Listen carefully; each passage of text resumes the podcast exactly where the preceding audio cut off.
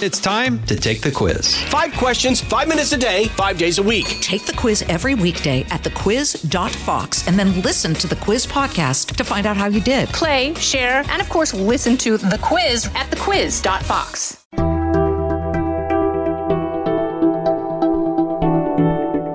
I'm Bill Hemmer. This is Hemmer Time.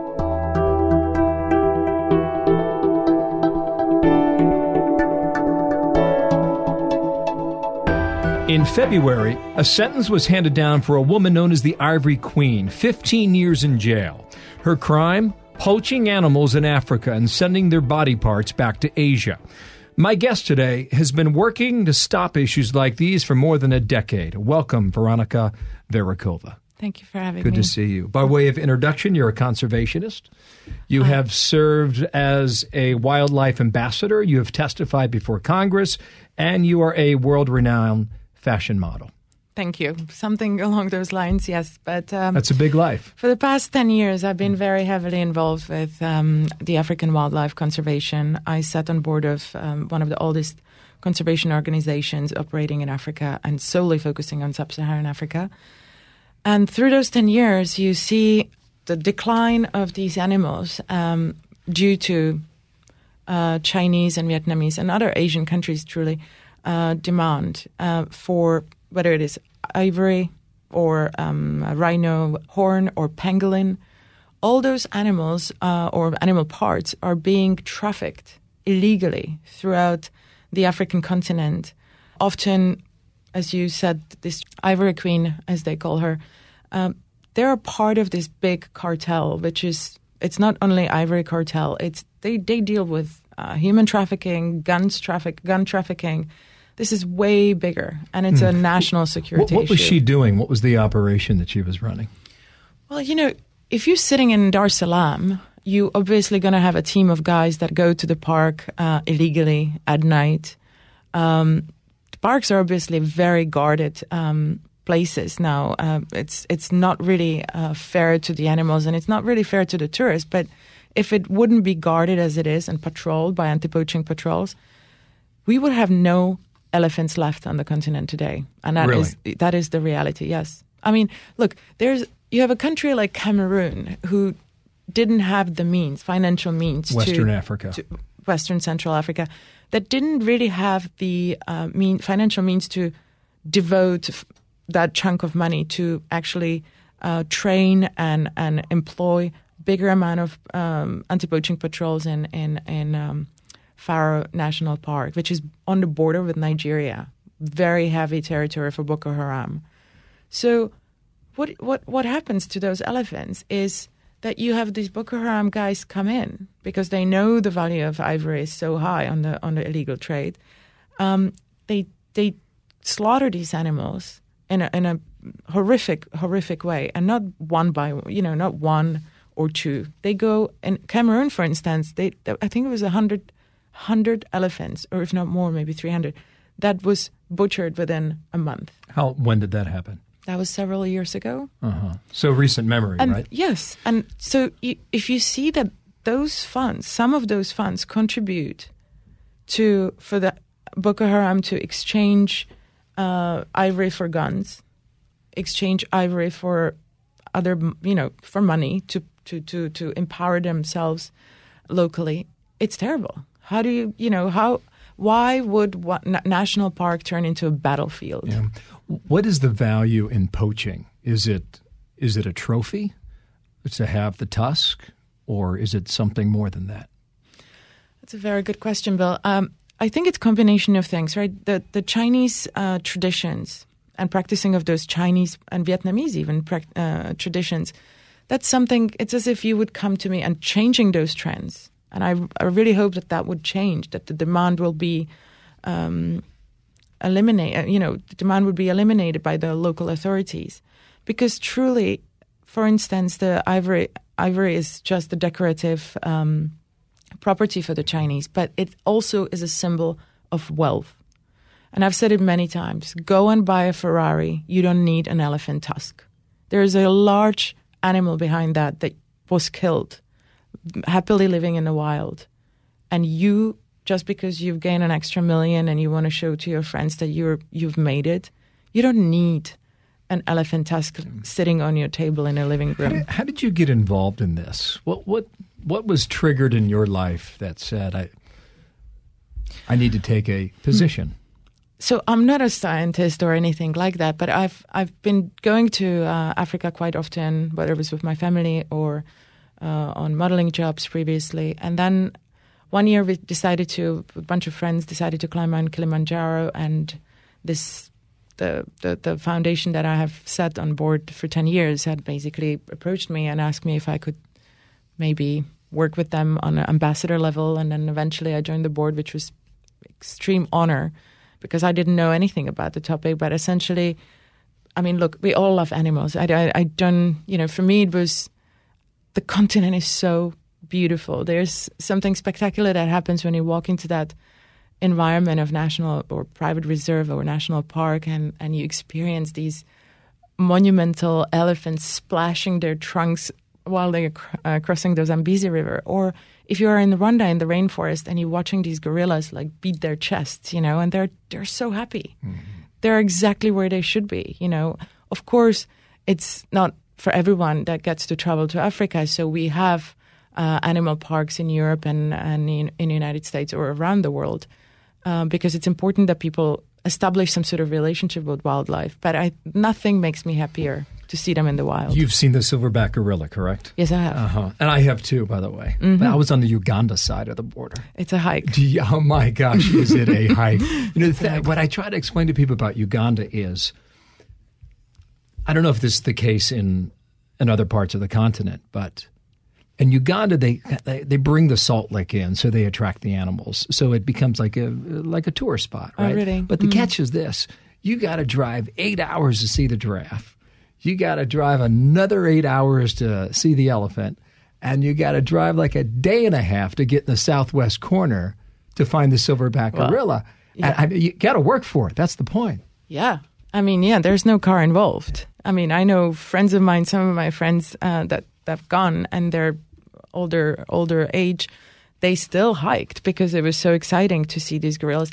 In Rwanda is a little bit more steep. I think Uganda, you walk for a little longer, but it's not as much of a hike. I think you're probably right about that. in in Rwanda and in Congo, because those are the three countries where you only find them, right? There's, I think, 905 or 910 mountain gorillas left in the wild, and that's between Democratic Republic of Congo, Rwanda, and Uganda. Congo is very difficult to spot them because you know the the, the security issues there are mm, daily bread. So I've never been allowed to go there. Uh, but I've seen I've seen uh, gorillas both in Uganda and in Rwanda, and I have to say I did prefer Rwanda. Uh, it's a it's a it's a steeper hike, but it is um, it is it is there's just they're just everywhere. you know what struck me is that they play like they're a family. Yeah, and you kind of want to play And- with them, but right. the silverback is watching you and it's about to punch your face if you True, true come too close. Yeah. Mm-hmm. and, and he or she would. Um, you, you mentioned Boko Haram. We've heard a lot about Boko Haram. We've heard a lot about Al Shabaab. Um, John Bolton gave a speech a few months ago, December of 2018, and what he wanted to express is that the level of competition throughout Africa with China, Mm-hmm. and I know they are beating the United States in many aspects. I'm not so sure that the way they do business is the way that a lot of Americans do business. But what, is your what is your feeling about how that competition has gone so far, and perhaps what it means toward the cause that is so important to you? Look, I think Chinese presence on the continent is given historically. Um, we go back to 19, late late 1950s when when Africa became very um, interested in China. Um, strategically, for so many var- variety of reasons, because uh, Russia and China's relationship ended uh, in the 50s, and so they needed to find another partner in the world. That that kind of didn't have that trade partnership just yet, but I think ever since 90s, uh, when the Indians were, you know, uh, um, India lost its um, uh, power in Africa temporarily, it's all back. Um, I think Chinese really started to come to Africa and see, and different var- variety of different countries. You know, Nigeria is rich in oil, so Nigeria was a big targeted country. South Africa was also interested, interesting country because there's variety of different businesses and there's an infrastructure in place. So it was a little bit easier time to get walk in to those markets. But today they operate even in Congo, Congo that has that is practically a failed state. There is no rule of law. They just went through elections. Definitely uh, not uh, too clear on uh, results. It's my understanding what the Chinese will do is they'll come in and build you a road or a building or what you need, um, but it comes at a cost. Sure, absolutely. I mean, it's if anyone thinks that they do these pleasant things for free, it's absolutely the opposite, right? They're, if, if we carry on on Congo, Congo is absolutely in the heaviest debt to China that it needed to be. And it's because they signed these absolutely insane long term concessions on cobalt, on copper, on gold, and onwards we go. I mean, Congo is one of the second, probably the well, second wealthiest after Mali in natural resources and in uh, Africa. So clearly they are there, despite of the previous oppressive regime. You know, obviously Chinese don't have American values. Their priorities are different. They want to make money, and countries like Congo want to make money too. It's mm-hmm. the quick quick buck, but long term um, future doesn't look so bright, right? On the topic of Islamic terror, I saw this story in the Wall Street Journal a few weeks ago, and it talked about them making inroads through West Africa, which geographically is far is it's not entirely removed, but it's it's a pretty long way to mm go. However, th- this is a story that in all likelihood it's probably going to only get bigger as time goes by, and I just wonder how that affects maybe the project you're working on. I think what it comes down to is really finding parks and reserves that have a top notch security and protection uh-huh. and management. But even uh, that's not foolproof. I mean, it's a it's a it's basically military surrounding the park. Mm-hmm. Believe it or not, I mean that's that's what it comes down to. And the tourists don't see that because you you go to the park at at early morning or during the day, but in the middle of the night, when the moon is shining, you're already sleeping in your tent, listening to the lion behind, uh, mm-hmm. you know, roaring. But um, at that time, during those full moons, this is the prime time for poachers to enter the park. And these are guys that come in helicopters. And think of the size of the park. The park is massive, right? So if they are airlifted, they drop a line uh, with one or two guys, kill the animal, and they are lifted again, there's no way of catching them. They're in and they're out. Mm-mm. Yeah. So you have um, worked with five, well, three different zoos in Europe, mm-hmm. and you have spearheaded a project that will take these rare black rhinos out of Europe and send them to Rwanda. Yeah. And Rwanda's been in the news for about three decades now, especially here in the U.S. But what is the purpose of going into zoos in Europe or here in the U.S. or back home in Prague uh, and taking them back to I, I, think, wildlife? I think the best uh, answer to that is uh, rhinos are going home. You know, there's a it's a circular it's a circle sort of process, right? That during the col- colonial times, long, long, long ago, these elephants were transported on ships back to Europe. Uh, out of ten, maybe two survived, and that's how the Europeans build their uh, zoos and animal parks.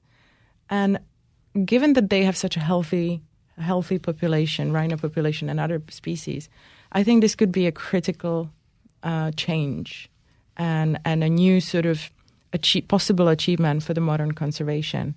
Um, I, the zoos have opportunity to give back, and I don't see why shouldn't they. And it's what what really is important about this is it's a gift zoos do not have right to sell the animal.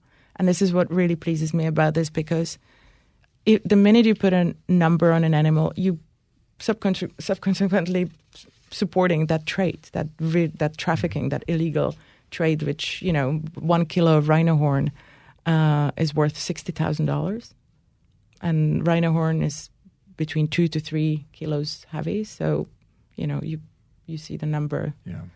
Are they still endangered, or has the conservation project worked? Look, it's it's regional. South Africa is still under a lot of threat. Uh, Zimbabwe, uh, Namibia, Zimbabwe a lot because as soon as you have, um, as soon as the government is not really uh, doing what it's supposed to do for its citizens, obviously the elephants and and uh, rhinos will be endangered as well. And uh, Zimbabwe is going through a, a, a big big uh, political change, and and so this is this is not on their top priorities. Yeah. When do they arrive? They arrive in June. Uh-huh. They have their own plane. do you do you hope to be there? I'm definitely definitely going to be uh-huh. there. Even the president of the country is going to be on okay. the receiving end. And mm. they arrive and they are kept separate, I would imagine, at least in the beginning. They are actually right now. Uh, they have been all flown to the Czech Republic Zoo, um, where they all accommodate to each other. Uh, it's two boys and three female. Females are very important because they're mm. the mm-hmm. ones who um, uh, obviously give birth. They're the, they're the future. Yes, yes, and um, but it's it's the genetic pool of these rhinos that is super high quality, and that's that's absolutely assuring longevity of that population in the park. Which most of the animals, most of the species in that park was destroyed during the genocide in '94.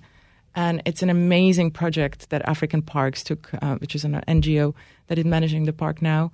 They took this project to their heart and they absolutely re- reintroduced every single species to that park. Mm. So right now, in June, they're going to have all big fives.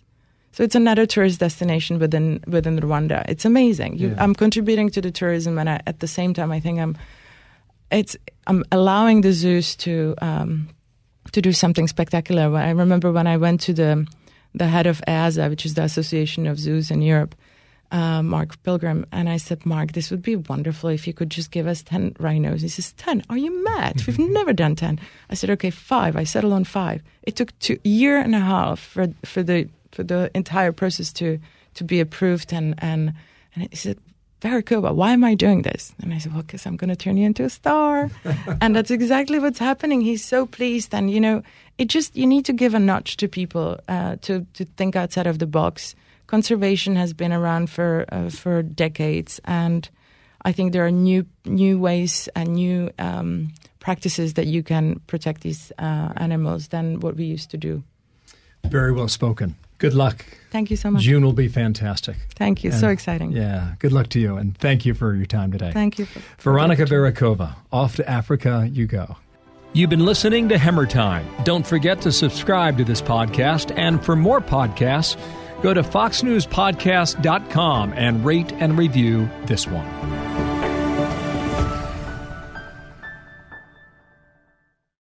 I'm Guy Benson. Join me weekdays at 3 p.m. Eastern as we break down the biggest stories of the day with some of the biggest newsmakers and guests. Listen live on the Fox News app or get the free podcast at GuyBensonShow.com.